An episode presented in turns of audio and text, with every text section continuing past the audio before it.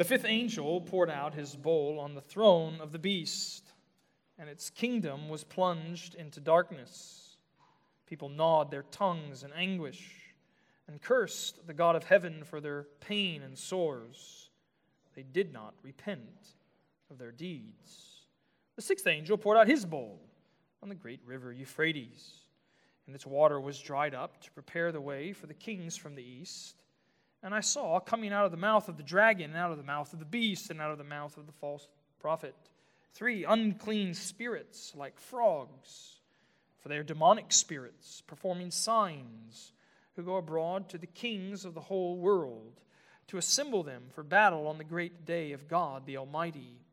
Behold, I am coming like a thief. Blessed is the one who stays awake, keeping his garments on, that he might know not go about naked and be seen exposed. And they assembled them at the place that in Hebrew is called Armageddon. The seventh angel poured out his bowl into the air, and a loud voice came from out of the temple, from the throne, saying, It is done. And there were flashes of lightning, rumblings, peals of thunder, and a great earthquake, such as there had never been since man was on earth. So great was that earthquake. The great city was split into three parts, and the cities of the nations fell. And God remembered Babylon the Great to make her drain the cup of the wine of the fury of his wrath. And every island fled away, and no mountains were to be found. And great hailstones, about 100 pounds each, fell from heaven on people. And they cursed God for the plague of the hail, because the plague was so severe thus far the reading of God's word. Let's, let's pray together once again. Father, we uh, do ask that you would speak to us this evening as we uh, come to hear your truth. We know that you send it forth into our midst, and it will not return until it has accomplished the purpose for which you send it. Uh, we do pray that purpose would be that we might be the aroma of life to others. Lord, we pray that no one would leave this place this evening smelling of death that we might know the life that's found in Jesus' name. Help us then to hear this word, to receive it, and to keep it, that we might find your promise of blessing in it. We ask it in Jesus' name. Amen. You may be seated. At Christmas Day 2004 came and went in Indonesia, just about as you would expect. Nothing too unusual took place. The festivities and ordinary movements of the day just went along. But it was the day after Christmas Day in 2004 that Indonesian experienced something that few people in human history have ever experienced. Some of you can recall that it was some 160 miles west of Sumatra. An earthquake shook underneath the Indian Ocean. And the scholars tell us that the ensuing tsunami uh, began to spin forth and pour forth with such energy that its energy was greater than all of the bombs of World War II combined. For within 15 minutes, waves cresting at 100 feet high burst upon Indonesia, killing hundreds of thousands. It eventually made its way to Thailand, killing countless others there. The same in Sri Lanka. So powerful was the force of this earthquake and the tsunami that it sent out that it even killed a few as far away as South Africa. And the reason I tell you that is because it was a tsunami from an earthquake uh, that caused many people in the world to consider the realities of God. Is there a God? If so, how could He let such a thing happen. I even spoke not long ago with a member of our church who uh, told the story of someone in his church at the time who the tsunami shook that individual's faith to such a degree that it seems as though they left the faith altogether. If God rules over all things, how do we understand a God ruling over such natural disaster and calamity? And we come to an earthquake in our text tonight that makes that earthquake looked like a simple shock to the universe. But we come to an earthquake, that is the earthquake genuinely to end all earthquakes. This is the earthquake that shakes the entire world. This is the earthquake that brings in the new heavens and the new earth. So, two weeks ago, if you weren't with us, we looked through the first half of chapter 16, the first four bowls, the first four of seven that come in this chapter. And there's reason for us, after our break last week, to uh, consider for just a few minutes rehearsing what we talked about a few weeks ago. So, you're a member of, of the seven bowls, that this is the last formal series of seven that John is going to receive in his apocalypse. It's going to thus be another vantage point he's going to get on human history between the coming of Christ to heaven in his ascension and the return of Christ from heaven in his uh, second return. Uh, but we said that there's something about the seven bowls that seem to uh, point forward to really the end of all things, that there's this noticeable intensification and amplification of God's work in the world. Which is why, if you even glance back to chapter 1, I'm sorry, chapter 15, verse 1, that it's with these seven bowls that bring forth seven plagues that we're told the wrath of God is finished. And so, as we come to the end of these seven bowls that bring seven plagues, our theme then tonight is the end is here.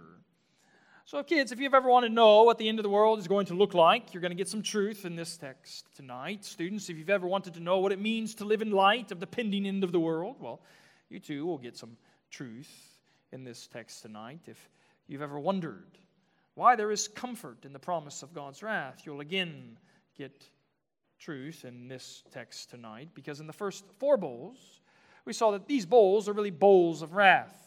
And we mentioned two weeks ago how the first four bowls show us three things, truths about God's wrath. The first is God's wrath is personal. Uh, we saw that it comes from his very presence in heaven. Secondly, God's wrath is total. That there's no evil that will ultimately be left untouched by his righteous justice. And thirdly, God's wrath is suitable.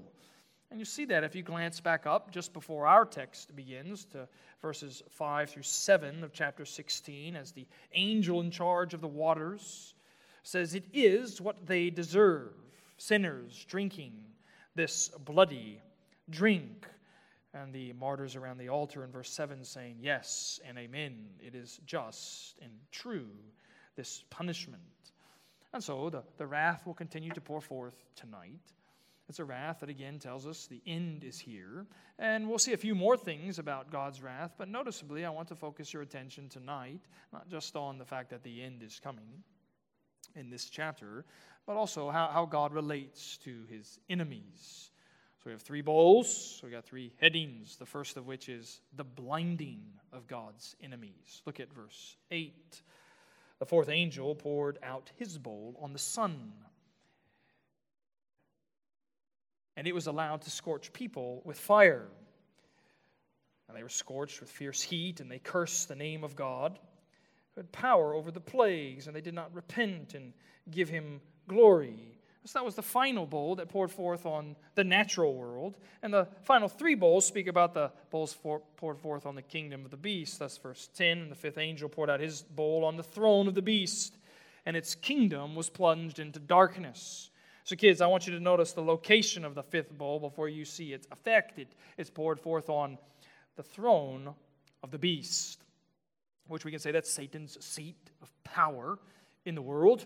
Oh, we've noticed many times already in our study of Revelation that the beast is the anti Christian government that marks the world at the time. And we've said so often that for the original readers of Revelation, that would be none other than the Roman Empire. And this bowl falls falls upon the anti Christian government with such a degree of power that they're plunged into darkness. And you might remember from two weeks ago, or even a few months ago, when we talked about the trumpets as well, that the trumpets, the seven trumpets, and the seven bowls, they often have these kind of reflecting realities to plagues that God poured forth on Egypt in the Exodus. And you might remember there was this plague of darkness that he poured forth on Egypt. It was actually said to be darkness that was so heavy and, and thick that you could feel it. So, darkness, I'm sure, unlike anything you have ever experienced before. And, kids, did that plague of darkness lead Pharaoh to repent of his error? No, it didn't, and this plague won't do that either. You'll see verse 10 into verse 11. People gnawed their tongues in anguish and cursed the God of heaven for their pain and sores. You must understand here that it's those who remain apart from Jesus Christ, those who remain unrepentant, that believe their judgment, their punishment, their affliction is always undeserved. That they're blinded by their sin, the harsh realities that come to them in life. They believe, I shouldn't have received that. That wasn't something that I deserved. But it's, of course, a mark of a true Christian, isn't it? To know that our sin means we know that we deserve nothing other than damnation and death. So any blessing we get, no matter, no matter how small, no matter how large, we know it is undeserved because of God's grace towards us. In fact, children, it's one of the truest ways that you show forth a true rebirth by the Spirit in your soul, that you recognize what your sin deserves, namely God's wrath and punishment. The blinding of God's enemies with the fifth bowl leads to the gathering of God's enemies with the sixth bowl. Uh, there was a time in my life, largely in my high school years, where I tended to spend much of the summer uh, away from my family. And I was often just traveling for various soccer related uh, training camps and, and gatherings. And there was one team that I was playing with uh, when I was about 14 years old that we would uh, gather for many weeks in a row. And invariably, we would have times where we were having a day off and, and we were meant to just relax and try to regenerate our body was the phrase that they often used. And so that summer, what we tended to do is that we would go to a local movie theater and we'd prop our legs up and take in a double feature. And I remember in the summer of, of 1998, we took in a double feature of The End of the World because we started that afternoon with a movie called Deep Impact. And we ended that afternoon with a movie more infamously known. It's a movie called Armageddon, a nearly destroyed world twice over in the course of one day. And of course, you probably know from our reading of the text that that word Armageddon, it comes from our passage tonight. And in this sixth bowl, it's all about the gathering of God's enemies for the end of all things. You see verse 12 the sixth angel poured out his bowl on the great river Euphrates, and its water was dried up to prepare the way for the kings from the east in the Old Testament, you'll find a number of prophecies where God talks about the drying up of the Euphrates. And this would signal that he's coming in judgment upon his enemies, but also he's coming in salvation for his people. And this prophecy that you'll find in the Old Testament was actually fulfilled with uh, the reign of a king named Cyrus. He diverted water from uh, the Euphrates and he marched over its now shallow depths towards Babylon. And this king from the east came and, and crushed this empire that was very much God's enemy in the world. And it seems as though John, in his vision, is hearing this truth that the end of all things is going to be just like that. It's going to be kings marching from the east, God preparing the way for people that he is soon to shatter. For notice verse 13 and 14. And I saw coming out of the mouth of the dragon, and out of the mouth of the beast, and out of the mouth of the false prophet, three unclean spirits like frogs for they are demonic spirits, performing signs who go abroad to the kings of the whole world to assemble them for battle on the great day of God the Almighty. The other day, I saw one of the children racing through the yard, chasing down a toad or a frog. And I thought to myself as I was as passing by, I'm not sure anyone has ever mistaken a toad or a frog for being cute. Because, of course, there are always seemingly these kind of symbols of ugliness, frankly. And, kids, when you think about this satanic trinity the dragon, the beast, the false prophet burping out frogs, uh, you should see something grotesque in that imagery. And that's exactly what this sixth bowl is announcing of this satanic trinity the dragon representing Satan, the beast representing anti Christian government, the false prophet representing anti Christian religion will all, at the end of the age, coalesce in such a way that the text doesn't tell us, but coalesce nonetheless to gather people who will come to meet God on the great day of his battle. And where they will meet, you'll notice verse 16, is that place in Hebrew that is called Armageddon. Now, Armageddon just means Mount Megiddo. And one of the reasons why I think you, you should take this location of the sixth plague as something that is symbolic and metaphorical in many ways, because anyone who knows ancient geography would know that there was no Mount Megiddo. It was just a plain. Megiddo was a plain, it was an actual well known place in Israelite history where some, some battles happened, where God victoriously won the victory over his enemies. And so he's saying the exact same thing is going to happen that God is gathering forces and the pouring out of this bowl, gathering together that they might come against him in that final collision at the end of all things. So the blinding and gathering of God's enemies leads to the seventh bowl and the shattering of God's enemies. And it's a bowl that every time I, I read it, I can't find myself not going back uh, to C.S. Lewis's final volume in the Chronicles of Narnia, The Last Battle. It has some striking echoes to Revelation if you've ever noticed it before. There's this false lion king set up in charge, and eventually it leads to this great battle between true and false Narnians. And there's a moment in which the stars fall from the sky and are cast into the sea, and the, moon and the sun is, is blotted out, announcing that the end is here. And the end is here, and the shattering of God's enemies. Notice verse 17 the seventh angel poured out his bowl into the air, and a loud voice came out of the temple from the throne saying, It is done. Students, we know that that voice from the throne is none other than the voice of God Himself. Those final three words announcing that His kingdom inaugurated is finally here, His reign established is now finally here, His victory over His enemies, worked in part through Jesus Christ's death on the cross and subsequent resurrection from the grave, is now finally here. It's the cataclysmic collision that leads to the shattering of all his enemies. You'll see as the text continues there's lightning and rumblings, thunder, this great earthquake that was the greatest the world has ever seen. And you'll see verse 19 the great city was split into three parts, and the cities of the nations fell, and God remembered Babylon the Great to make her drain the cup of the wine of the fury of his wrath. Now, if you've been with us in our studies of Revelation, you should not be surprised that we take Babylon the Great, this, this great city, to be nothing less than speaking about the city of man. It's the, the ruler of all the kings of the world that oppose God and the Lamb. It's the place of sinners. And they will be made, she will be made, to drink to the very bottom the wine of the fury in his cup of wrath. And if you wanted to know, children, how terrifying it is for anyone to drink that cup of wrath, you just glance in verse 20, symbolically saying that it's so terrifying, the islands and the mountains want to flee from the fury that is God's wrath, the shattering of his enemies. God's wrath falls with the bowls, the end is here. What does that mean for you, what should that mean for us?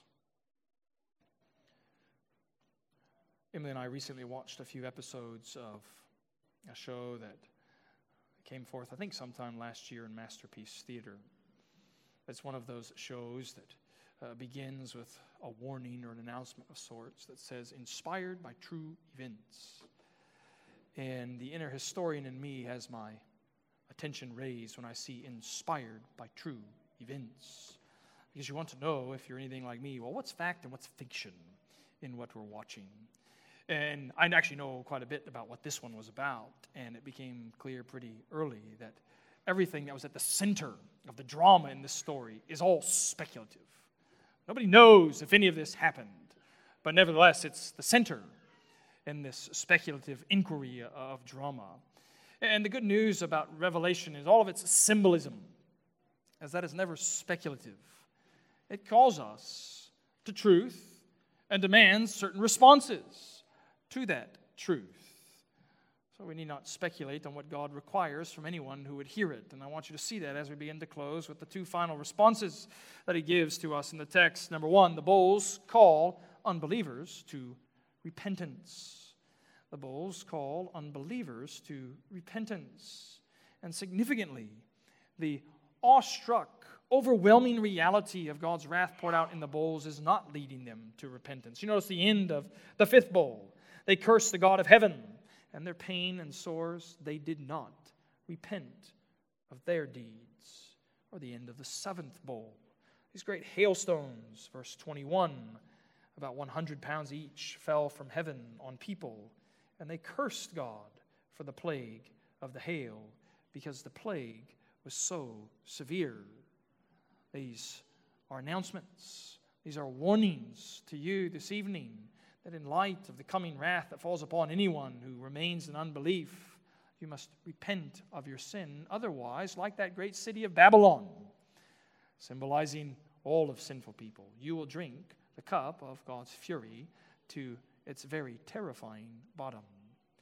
That's, of course, the great mercy that's found even in this warning, isn't it? Because we know from the pages of God's Word itself that He sent His Son out of His eternal love to drink that very cup. And Jesus knew the degree to which God's wrath was horrifying. Jesus knew the degree to which His fury was terrifying. Because you remember when He lay there in the Garden of Gethsemane praying before the Lord, sweating these sweat drops of blood, He said, Lord, take this cup and let it pass from me. But not my will, but your will be done. And God, because of his love for sinners like you, said, No, son, you must drink that cup. And Jesus, because of his great love for sinners, said, I will, I will drink that cup to the very last dreg and drip, so that anyone who turns from their sin and trusts in me might receive the cup of life instead of the cup of wrath. So the bowls are calling unbelievers to repentance Secondly and finally, the bowls call believers to readiness, to readiness. Because glance back up to verse 15.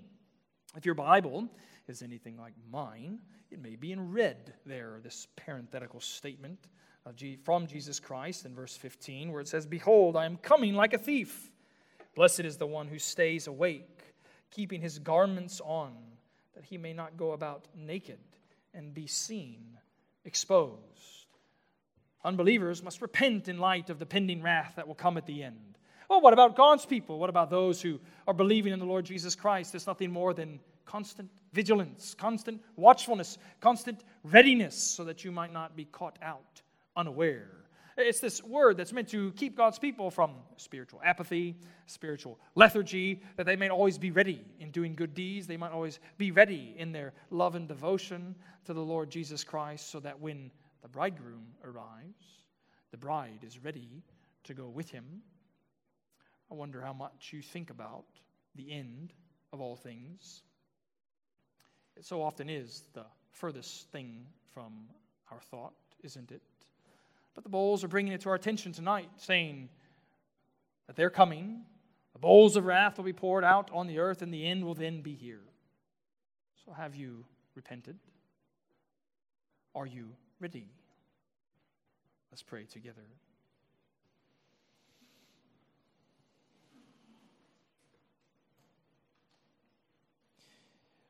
Oh, Father, we uh, do pray that you would help us to respond to your word with faith, with repentance, with readiness, and with eagerness.